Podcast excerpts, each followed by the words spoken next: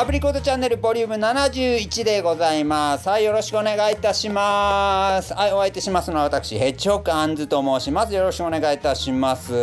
えー、6月に入りましてもだいぶ、えー、なんか涼しくなってきた？そんな感じですね。なんかちょっと今肌寒いなという感じがありますね。はいそんな昨今でございますが皆さんいかがお過ごしでしょうか？あのねなんかちょっと日が落ちるとねちょっとねひんやりするなって感じあるんで皆さんちょっとこんな時期にちょっとお風でお風邪など召されるようにお気をつけくださいませ。はい。僕もねちょっとね夜なんかちょっと肌寒いなと思うことがありますのであのちょうど季節の変わり目ですので、えー、そうだな涼しい格好もできるようにでもちょっとね上に羽織れるような状態にしておいた方がいいのではないかなというふうに思っております。ね本当ちょっと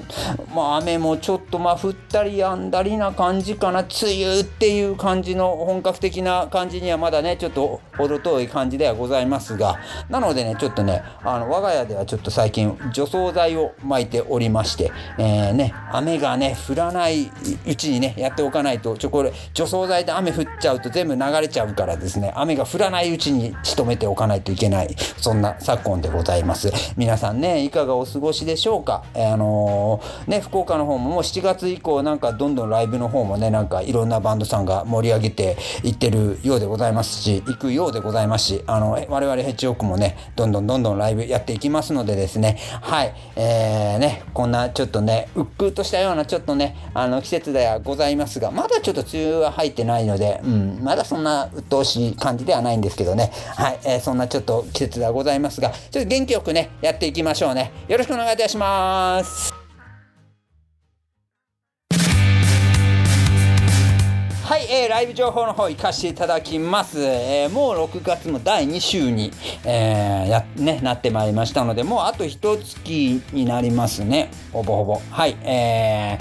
ー、ベーシックロックフェスですね。はい、うん、今年なんといってもベーシックロックフェス2022。はい、えー、我々ヘッジオークがですね、出演します。はい、えー、7月9日土曜日、デイ1にね、我々出演しますので、ぜひぜひですね、遊びに来られてください。えー、前夜祭の7月8日からですね、案内させいただきます。えー、7月8日金曜日、はい、前夜祭になってますね。グラフです。えー、グラフで行われます。えー、オープン18時30分、スタート19時ですね。こちら、えー、出演豪華でございます。非常に豪華になっております。ベストヒットワンナイツ、はい、えー、ザ・ポットンズ、えー、佐々木元明さん、えー、ね、他、いろんなアーティストの方々が出ます。はい、えー、グラフの方で前夜祭行われます。そして7月9日土曜日、デイ1ですね。はい、えー、ザ・ブードゥーラウンジの方で行われます。えー、デイ1とデイ2はブードゥーラウンジで行われますんで、こちらお間違いなく。はい、えー、オープンが17時のスタート17時半、えー、5時半となっております。こちらもですね、出演が非常に豪華でございます。ザ・プライベース、えー、陸王さんも出ますし、キング B も出ますね。はい、えーザ・ブルース・バンナイツ、はい、出ますね。えー、イクマ・ライダーも出ますし、えー、トム・クローズさんも出ます。もうね、すごいですね。タクシマさんも出ますね。すごく豪華なメンツになってます。そして我々ヘッジオークも出ますので、7月9日土曜日は絶対に遊びにいらっしゃってください。えー、会場チケットが5500円プラスワンドリンク、えー、配信チケットが3000円となっております。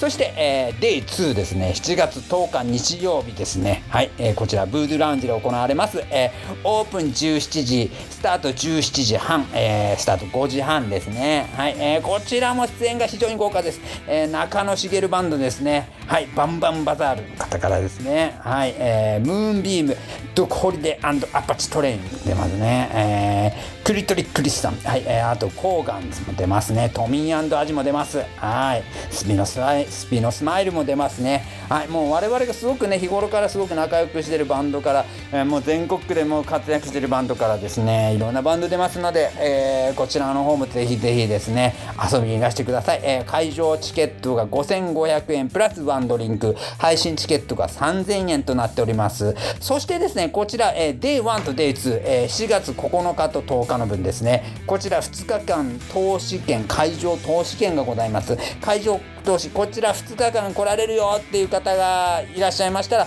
こちらチケットが1万円プラスワンドリンクになってます。お得になってます、えー、ぜひぜひこちらの方ね、えー、ご購入の方よろしくお願いいたします。はいえー、ねベーシックロックフェス今年も非常に盛り上がっていくと思いますのでですね我々は7月9日の土曜日に出ます。ぜひぜひよろしくお願いいたします。そして、えー、ヘッジホックですねいろんなライブ情報が解禁になっております。同じく7月にもう1本やりますね。はいもう大忙しでございます。7月24日の日曜日ですね。こちら赤坂のトゥペロの方で、えー、執り行われます。犬年戦隊バイソンジャー第3章。あのレイトバイソンさんのですね主催のイベントになっております。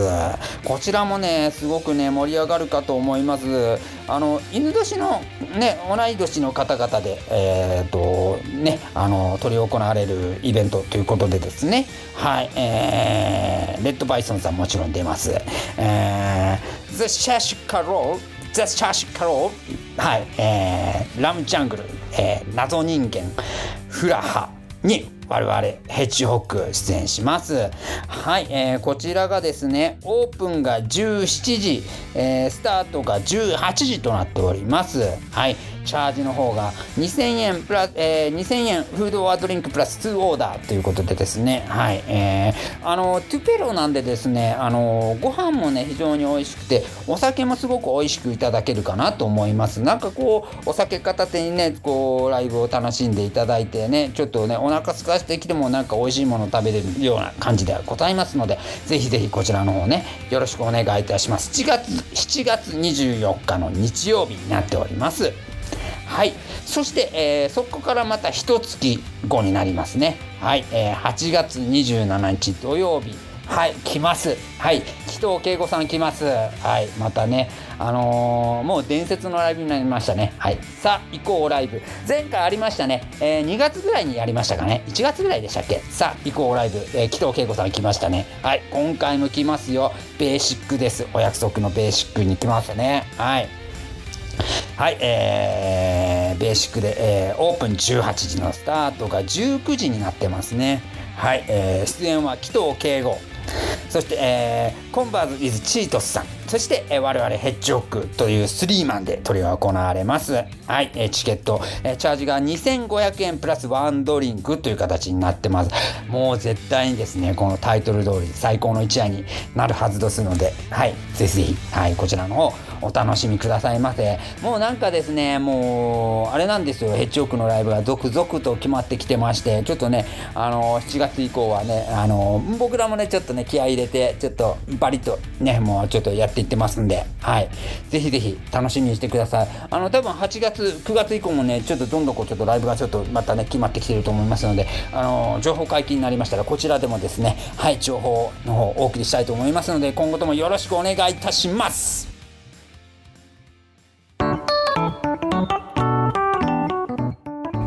アプリコットジュークボックスのコーナーです。今回はね、とある映像を見ることが叶いましたので、うん、コンサート映像なんですけどね、あえて持ってきました。はい、え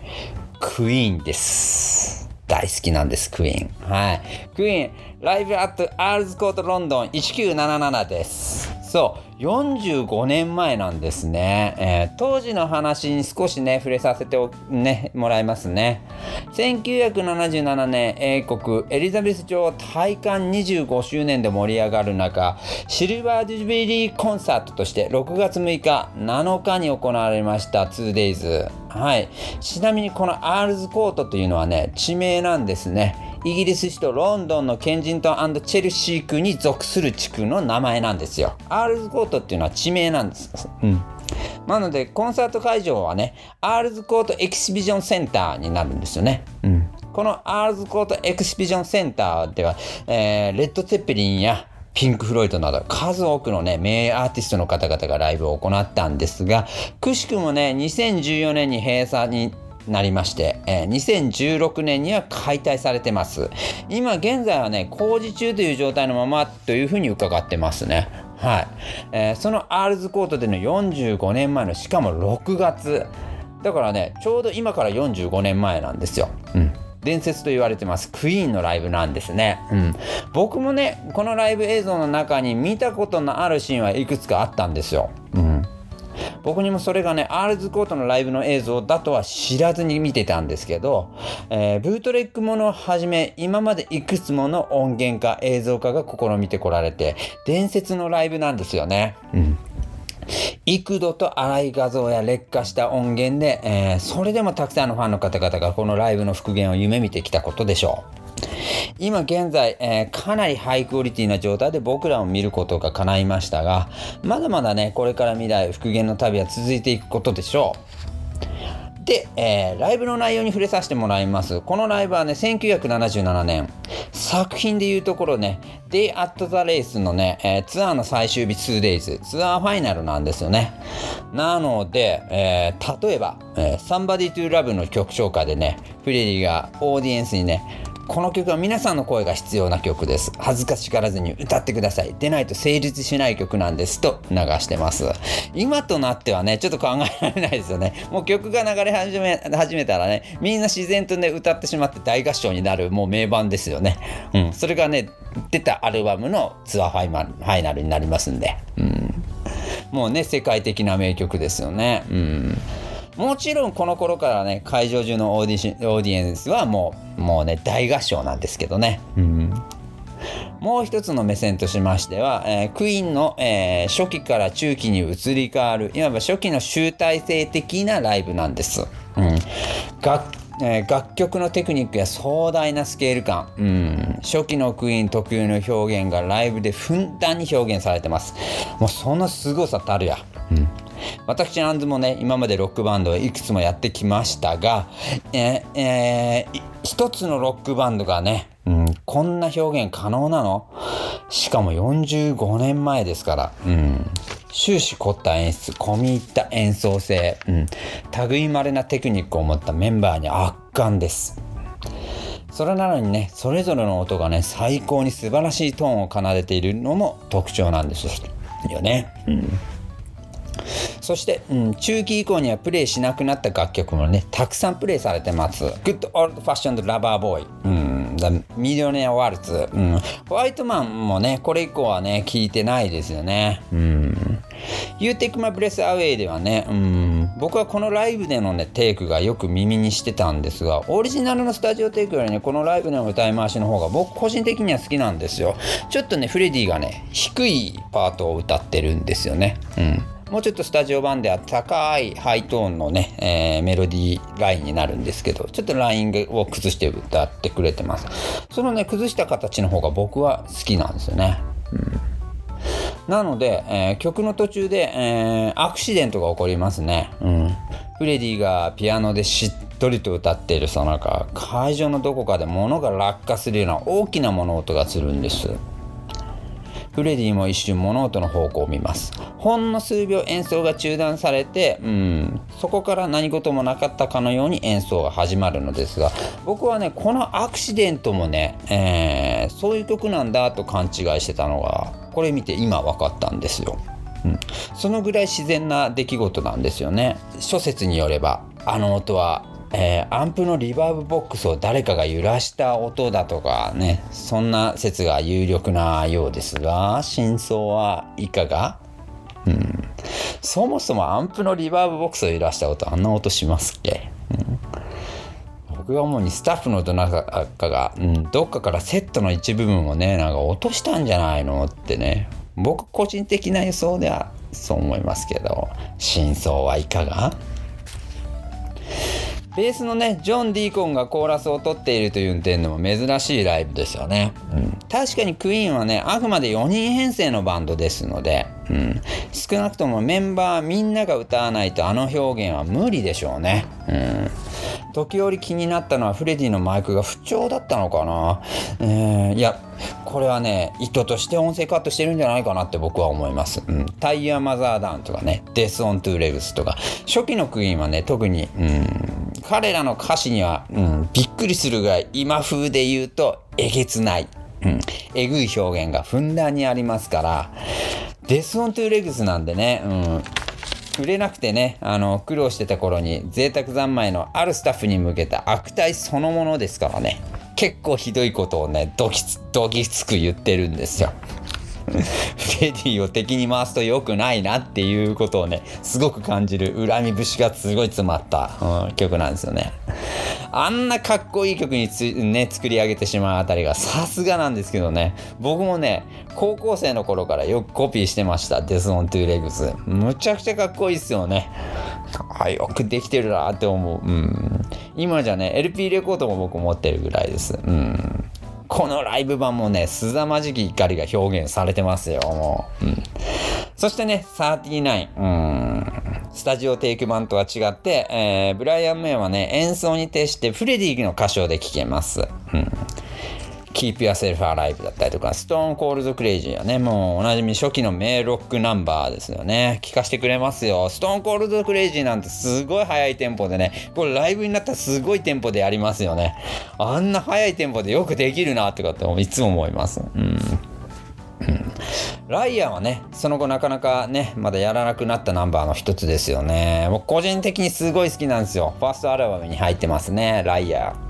ー。いい曲なんだけどな、かっこいいよなって思うんだけど、うん。ね、うん、個人的にね、このね、どこまでも可能性をね、もう演奏性と可能性を追求している頃のね、このアナログ的なクイーンはね、大好きです。ので、うん、このライブはね、多くの皆さんに聞いて、見て聞いてほしいライブですね。うん、もちろんクイーンはこの後、中期後期へと素晴らしいバンドになってね。フレディが亡くなってからもねポール・ロジャースを迎えたりとかアニー・レノックスを迎えたりとかね。そんなクイーンも僕は大好きです、うん、もちろんねポール・ロジャースに代わってねやっぱりポール・ロジャースピアノ弾かなかったりしますので。まあねハーモニカ吹いたりとかして、うん、またねなんか別の彩りに変わっていくんですよねクイーンのナンバーがね、うん。そのね、そのライブも僕大好きでよく見ます。ね、そのポール・ロジャース版クイーンもね、いつかね、特集しましょうね。うん本日はクイーンライブアットジアールズコートロンドン1977を紹介させていただきました。はい、ということでですね、ちょっとかねて話しておりました、えー、アンズ的にね、映画週間に入りましたね。あのー、大好きな映画がね、あのー、楽しみにしてる映画が何本かございまして、えー、先週、新ウルトラマンを紹介しましたね。はい。で、今週、はい、えー、見てまいりました。機動戦士ガンダム、ククルス・ドアンの島でございます。早速見てまいりました。えー、上映スタートからね、まだ間もなく見に行ったので、まだだって1週間ぐらいしか経ってないでしょ？うん。なのでね、あのー、できる限りネタバレは避けますけど、うん。あのね、僕のこの話ですらちょっとね、あの、見に行く前に聞きたくないって方はね、ちょっと15分ぐらい喋りますんで、うん、15分ぐらいちょっと早送りされてください。うん。できる限りネタバレは避けます。さて、えー、きっとね、賛否両論分かれるかなと思いますけどね、うん、僕もね、期待に胸を胸を膨らませて見てまいりました。ククルス・ドアンの島。ガンダムのことをね、全然知らないっていう方にも簡単に説明させてもらいましょうかね。はい、えー、話を手繰り寄せればもう43年も前の作品になります。テレビ版の機動戦士ガンダム。うん、これが全てのガンダムのファーストシーズンになるんですが、えー、毎週放送されてましたこの機動戦士ガンダムのね、第15話に放送されてましたのがこのクルス・ドアンの話です。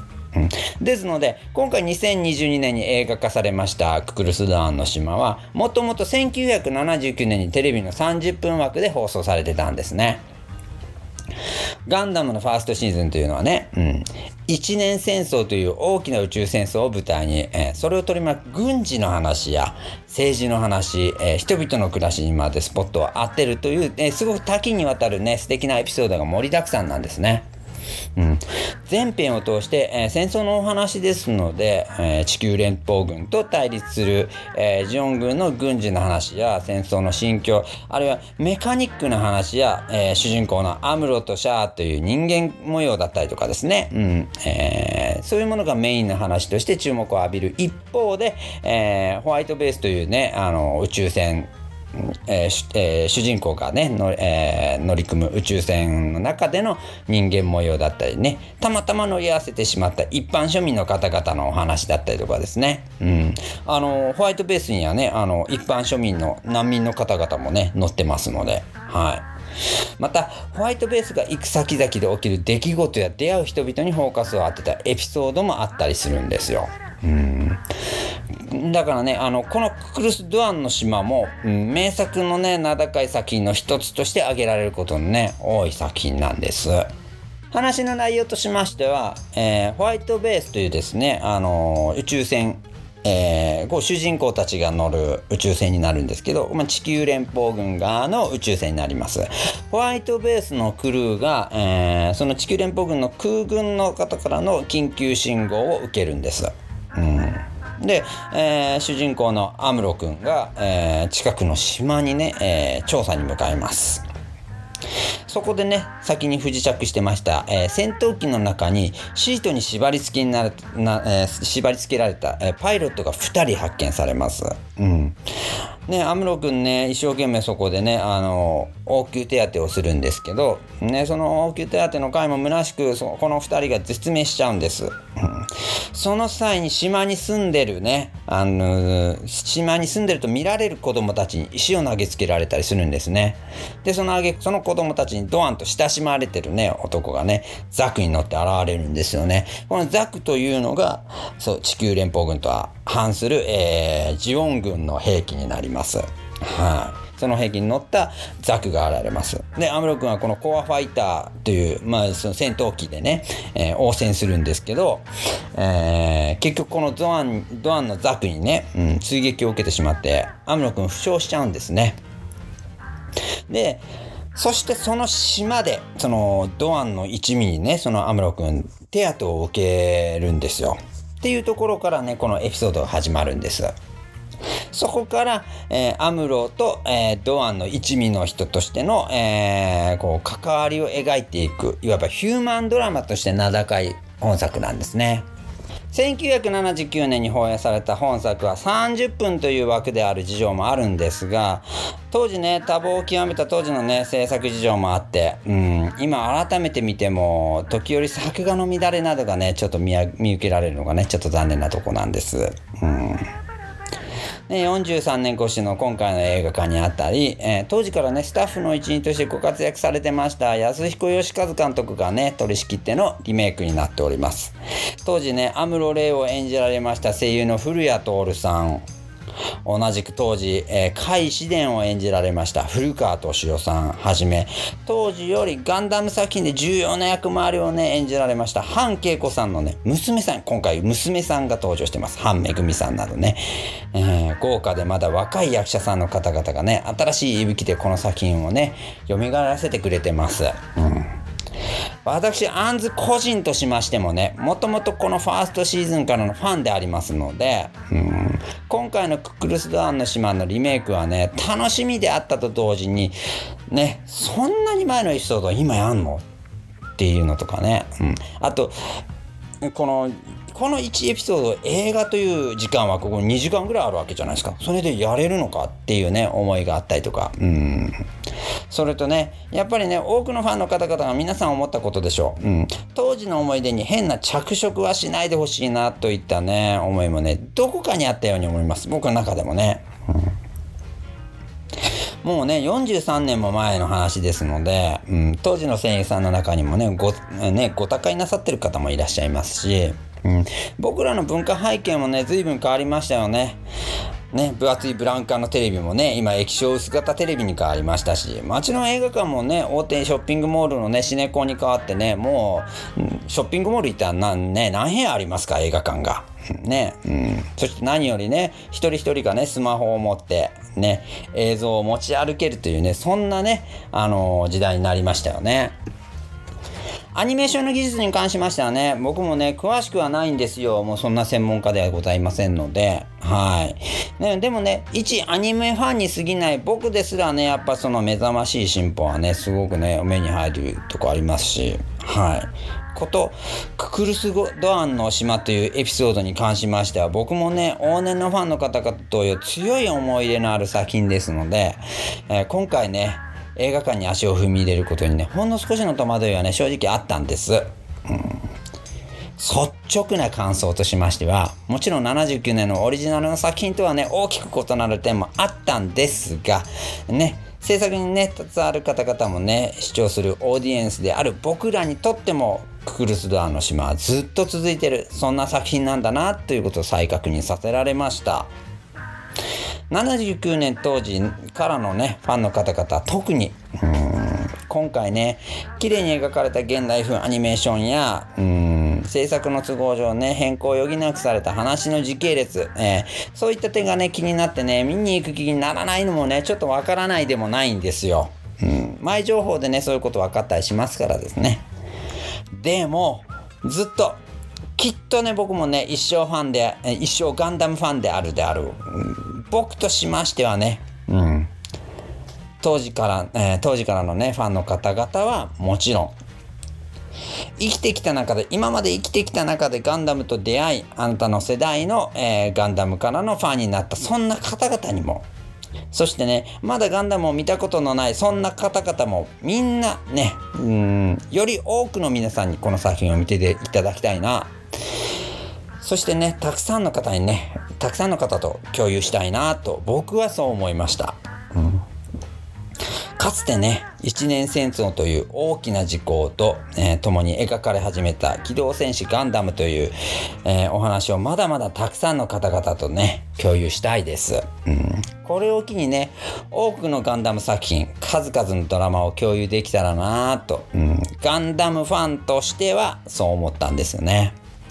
なので皆さ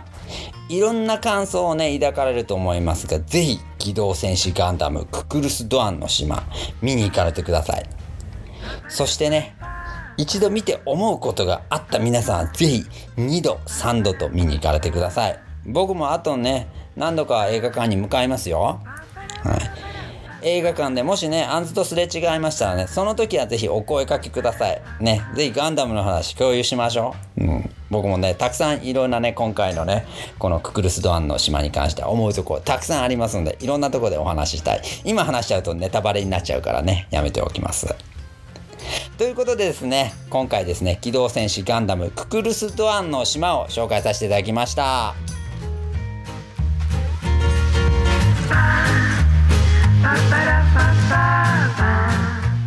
はい、えーと、ちょっとね、あのー個人的にすごく気になる記事がございましたので、個人的にというか、これちょっと共感したいなっていうふうに思いましたので、持ってきました。皆さん文房具っていうのは買いますか？僕はね、結構ね、あの、普段から物を書くことが多いので、このアプリコットチャンネルをね、あの、あの、こう、お届けしてるさなか、この横に僕はノートと、えー、万年筆を置いてるというのは常に、えー、ある状態でございますので、あの、文房具だったりとか筆記用具というものがすごくね、あの、僕の中では、あの、大事なものになってるんですよね。なので、この文房具系のネタというのがすごく気になってはいるんですけどね、ちょっと気になる記事がございました。新製品、えー、ラミーの人気シリーズに、えー、漢字筆記に特化したモデルが出るということです。ラミー、わかりますかね？あの、万年筆メーカーなんですよね。ドイツの万年筆メーカーになります。ラミー社っていうですね、えっ、とね、どちらかといえば、ええっとね、なんつうかな、昔からあるさ、こうな、皆さんがちょっと想像するちょっと高級な、えー、ボテッとした、ななんていうのかな、こう、うん、いわゆるザ万年筆という感じとはちょっと違う、えー、の、わりかし先駆的な、こう、新しいタイプの、えー、デザイン、えー、デザイン的、なんて言うんだな、こうなんかこう、うん、モダンなデザインの、えー、あの万年筆をね、あの提供してます。ラミー社ですね。そう、ラミーサファリという、あのモデルがすごく有名で、うん。あの割かしちょっとこう、書き心地だったりとか、えっ、とね、万年筆っていうのは割かし、そのちょっとね、あの他のボールペンとかとはちょっと違って、えー、まあちょっと万年筆を書く書きやすくするためのなんかこう姿勢だったりとかっていうのがあったりするんですけど、うん、あのただねやっぱりその力はいりませんしあのうん、万年筆というぐらいですので丈夫でいつまでも持つと、うん、という特徴はあるんですけどこのラミー社のこのラミーサファリというのは比較的どっちかって言ったら、えー、どんな初心者の方からクロートの方までわり、えー、かしいろんな方がこうねあの使うことができるえー、あのそういう万年筆になってますね。えー、だいたいサファリで4000円ぐらいなのかな。ぐらいで、えー、そうね、えっと、文房具屋さん、そうね、大手百貨店に入ってます文房具屋さんでわりかし置いてることが多いかなっていうふうに思います。見たことないかなちょっとね、あのー、クリップがある、こう、なんか胸ポケットなんかにも入れる、入れやすいようにクリップがついてる、えー、なんていうのかな、四角い感じの、うん、角張った感じの万年筆になってます。で、カラーリングがすごく豊富なモデルになってますね。うん使いやすいモデルが、えー、今回ですね、なんか新作を出したということで、はい、あの、今度出てきたのは人気モデルサファリの、えー、ラミーサファリの限定品ということですね。あの、なんだ、漢字2部、えー、ラミーサファリホワイトグリップ万年筆漢字2部、えー、なんか漢字を書くことに特化してるっていうことですね。はい。うん、どういうことなんでしょうね。ちょっと使ってみたいなって気もしますけどね。はい。えー、っと、に、2022年5月25日より、えー、ラミー、えー、ラミー、えー、ニューマンの横浜店銀座だったりとかで、えーとえー、先駆けで発売するということですが、オンラインストアだったり一般店舗では6月より販売と、税込み6600円だから、普段のラミーサファリよりちょっと高いかなぐらいな感じです。限定品ですからですね。うん。でも万年筆ってすごく高価なものの印象あるでしょ。あのー、万はするようなね、その万年筆っていうかだけにですね、あの、1万円はするような印象あると思うんですよ。高いものになると10万円とか20万円とかします。うん。そのぐらいのやっぱりねすあのすごく高いものもあるんですけども安いものになりますと、えー、それこそダイソーとかにも売ってますもんね今ね万年筆って。100円であのかける万年筆だったりとかもあります。うん。うん、でもまあまあ100円だからっつってちょっと使いにくいかって言われるとそうでもなくてね、うん、意外と良かったりするんですよ。うん、で僕もさすがに100円の、えーと、万年筆は僕の手元には持ってないけど安いとこで行くとそうだなえっ、ー、とパイロットから出てます、えー、なんだ？えっ、ー、と定番の、えー、と1000円ぐらいのやつがありますね。1000円弱ぐらいかな。600円ぐらいのやつがありますね。うん。あれ、なんか初心者専用として、わりかし、えっ、ー、と、あの、ありますんで、あの、たまに使うことありますけど、僕普段使ってるのは、これもドイツのメーカーなんですけどね、カベコというメーカーの、えー、万年筆を愛用してますね。うん。これでもそんなに、だラミーほど高くないと3000円ぐらいじゃないかな。うん。クリップが特別に、えー、1200円ぐらいしたんであのあのなんだ胸ポケットに入れるようなクリップね、うん、クリップ入れあのつけた方がデザイン的にかっこよかったのでクリクリップも買いましたけど。はい、うん、なのでまあまあ4000円ぐらいであの買いました。ドイツのメーカーカベコというメーカーを僕は普段愛用してるんですけど。うんラミもね、すごく、あの、割かしちょっとどっちかっつったらね、あの、細いんですよね。細長い感じですね。万年筆っていろいろありまして、ちょっとやっぱ太めのやつもあったりとか、長いものから、僕が使うやつは短いやつ、えっ、ー、とね、蓋を後ろに、キャップを後ろにつけて、え使うことが普通になって、るタイプのものを僕は普段使ってますけど、うん、ラミーサファリは細くてちょっと長いタイプですね。うん、あのもうキャップ外したらそのまま、えーと、書くことができるかなっていうそういうタイプになってます。うん、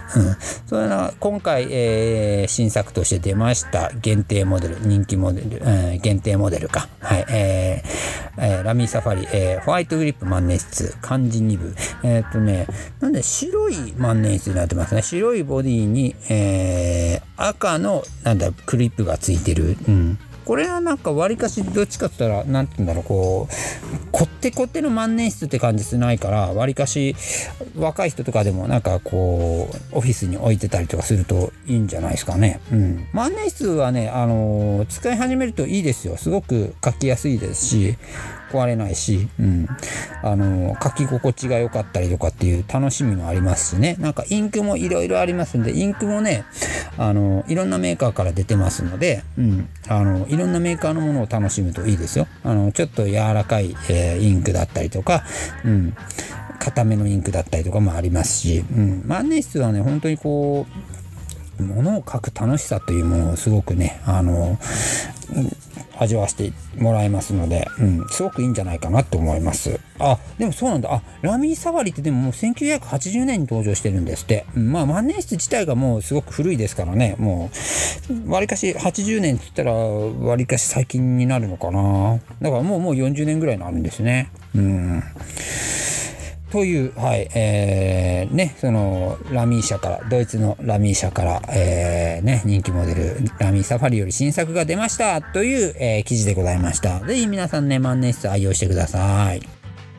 はい、えー、アプリコットチャンネルボリューム71でございました。はい、えー、ね、あの、ちょっとね、なんかこう、季節柄、なんだろう、ちょっと気温が、え調整しにくいような、ね、そんなシーズンに差し掛かっておりますが、皆さんね、体調崩されないようにね、お気をつけくださいませ。そして、そしてコロナの方もね、まだまだね、油断できませんので、皆さん手洗いうがいはね、もうね、もうこれ、これ、まあ、もうコロナとは関係ないですよね。手洗いうがいの方はぜひぜひね、あのー、されてください。ね、あの体調管理の方ね、ぜひされてください。ね、あのー、なんかね、ものすごくちょっと、あのー、雨も今後ちょっと降ってくるかなっていう感じはございます。そして、そしてね、我々ヘッジホックもね、どんどんどんどんライブ活動がですね、7月にからもう、どんどん盛んになってきますのでね、よろしくお願いいたします。どうかお楽しみに。そしてね、ライブにね、遊びにいらっしゃってください。ということでですね、えアプリコットチャンネルボリューム71でございました。お送りしましたのは、ヘッジホックアンズでございました。では皆さん、